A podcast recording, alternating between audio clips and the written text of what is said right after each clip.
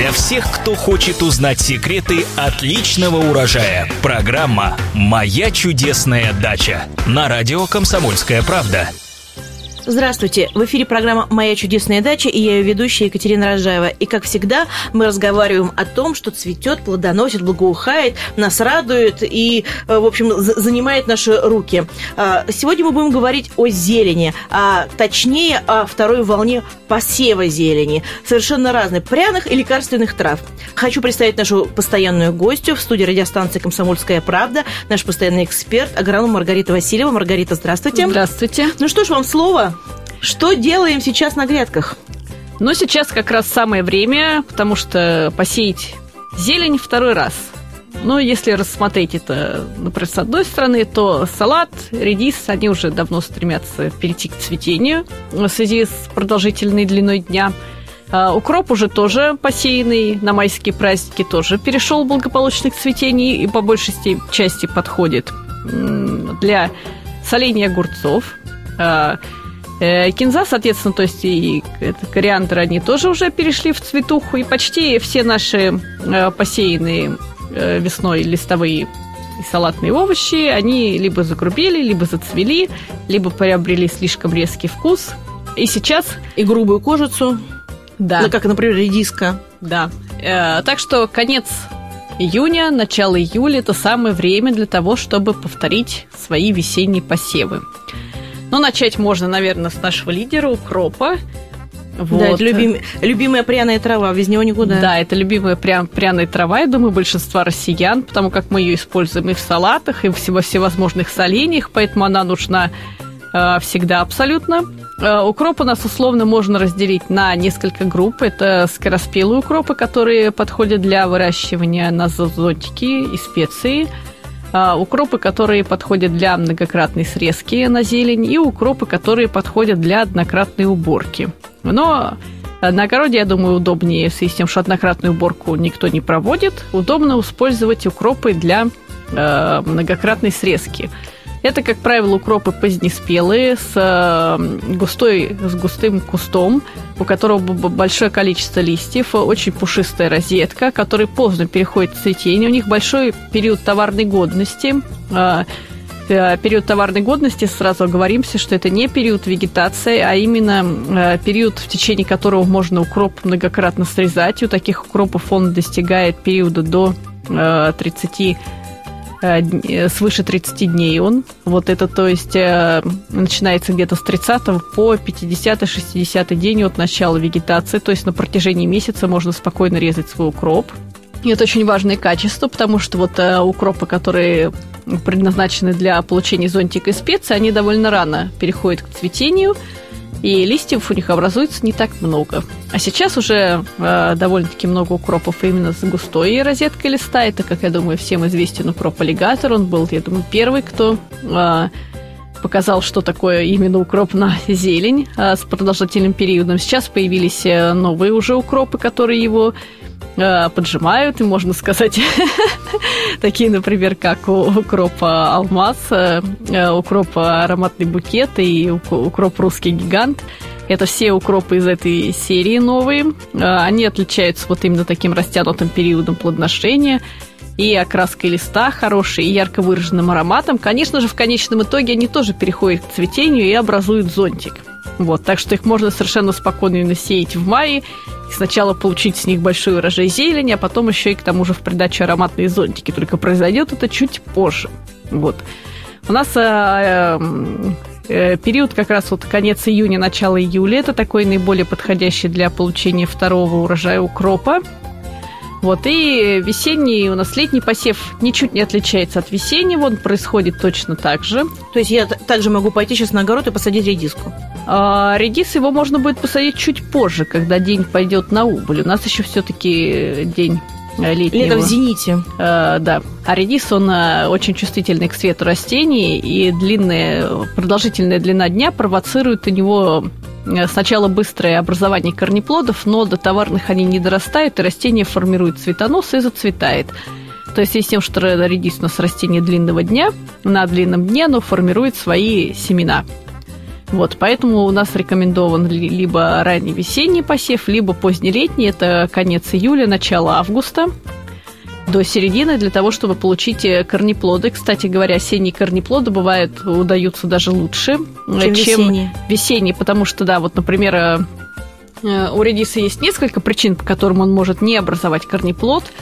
А, как, например, вот в этом году сочетание такой вот погоды, когда она одновременно у нас и не жаркая, очень влажная. Вот. И, и бывает, что она как раз у нас на начало весны-то оно было довольно-таки сухое, это у нас уже конец весны, начало лета стало влажное. Вот. И сочетание как раз вот холодной и сухой погоды приводит к тому, что редис тоже не стремится образовать корнеплод. Особенно это хорошо видно у тех, у кого посевы загущены.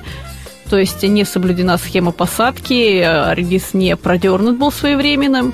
Там корнеплоды могут вообще не образоваться и таким образом э, оставить без урожая. И вот... Э, То есть вершки густые, а корешков ноль, правильно? Да, да, да, да, да. Это вот как раз вот загущенный посев в сочетании вот как со слишком низкими и слишком высокими температурами в отсутствии полива э, дают такой результат. И, кстати говоря, бывает зачастую, что опять-таки жалуются на производителя, что это плохие семена, плохой сорт.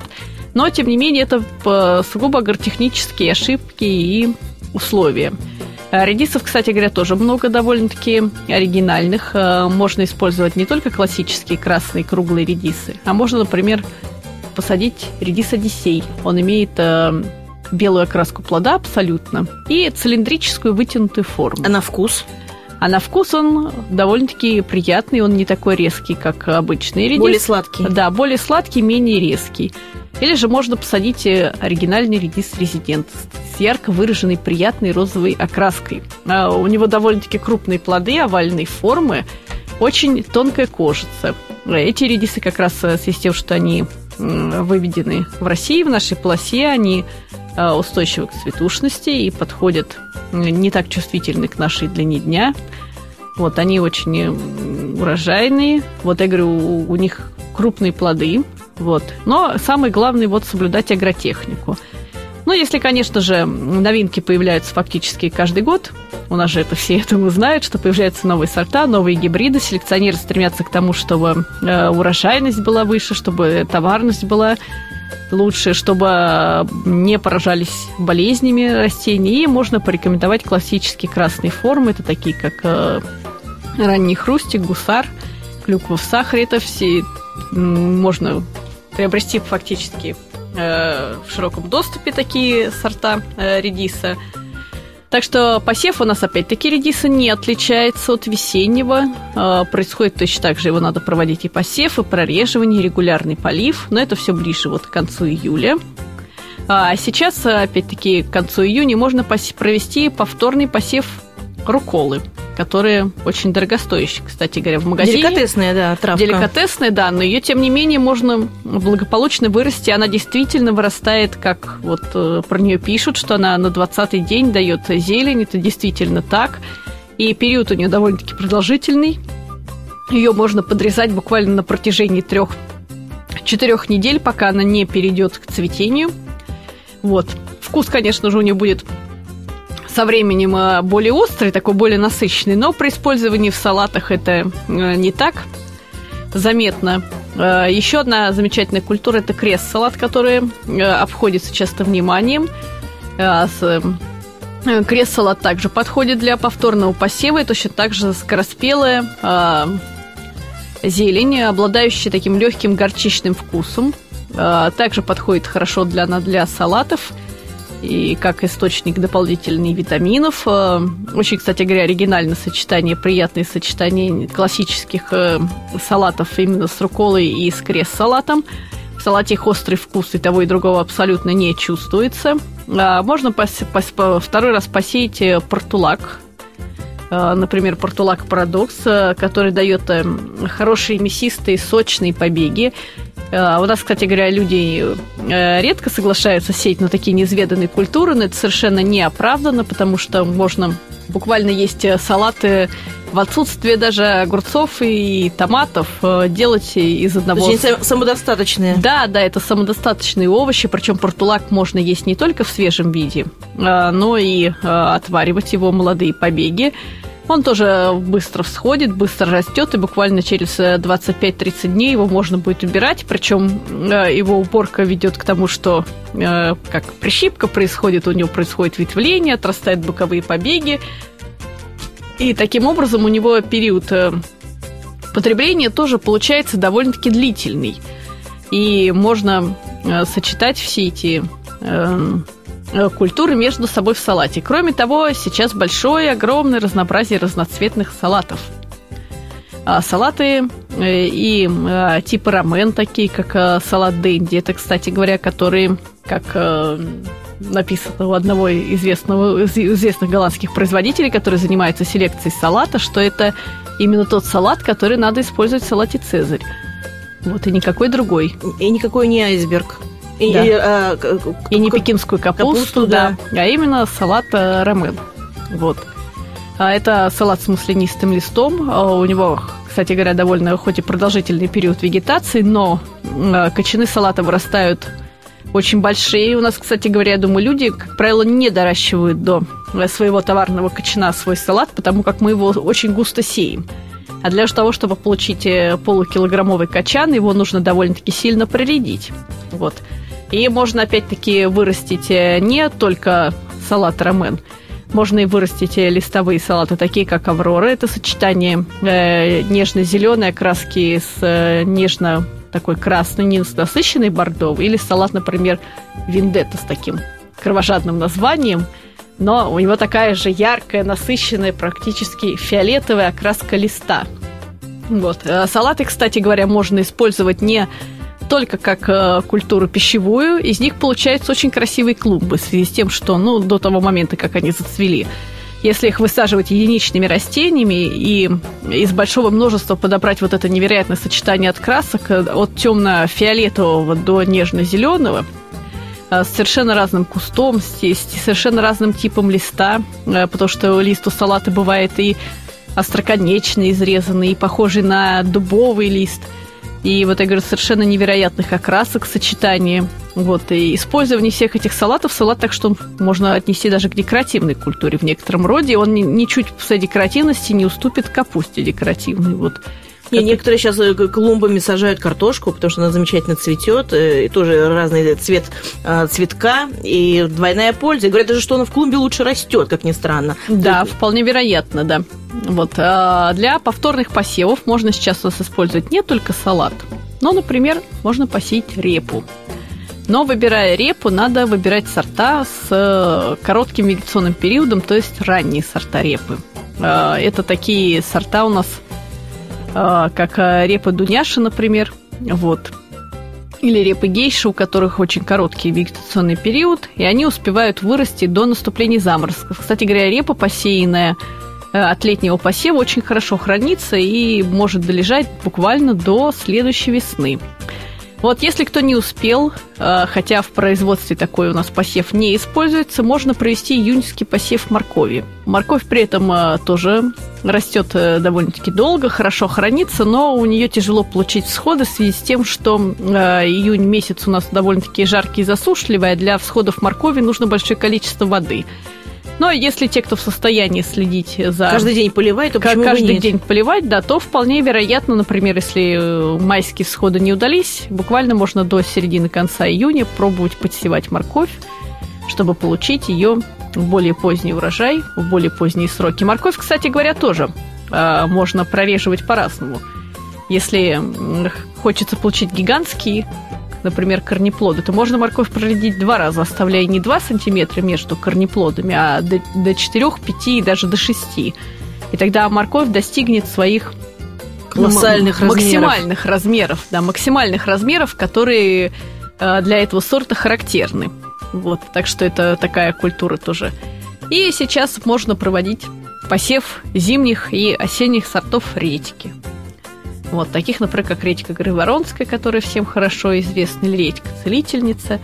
Это сорта, которые тоже будут хорошо храниться, вот, и их можно будет использовать как э, альтернативу отхаркивающим средствам при... Ну, от кашля великолепная редька, да, да, да. с медом. Вот.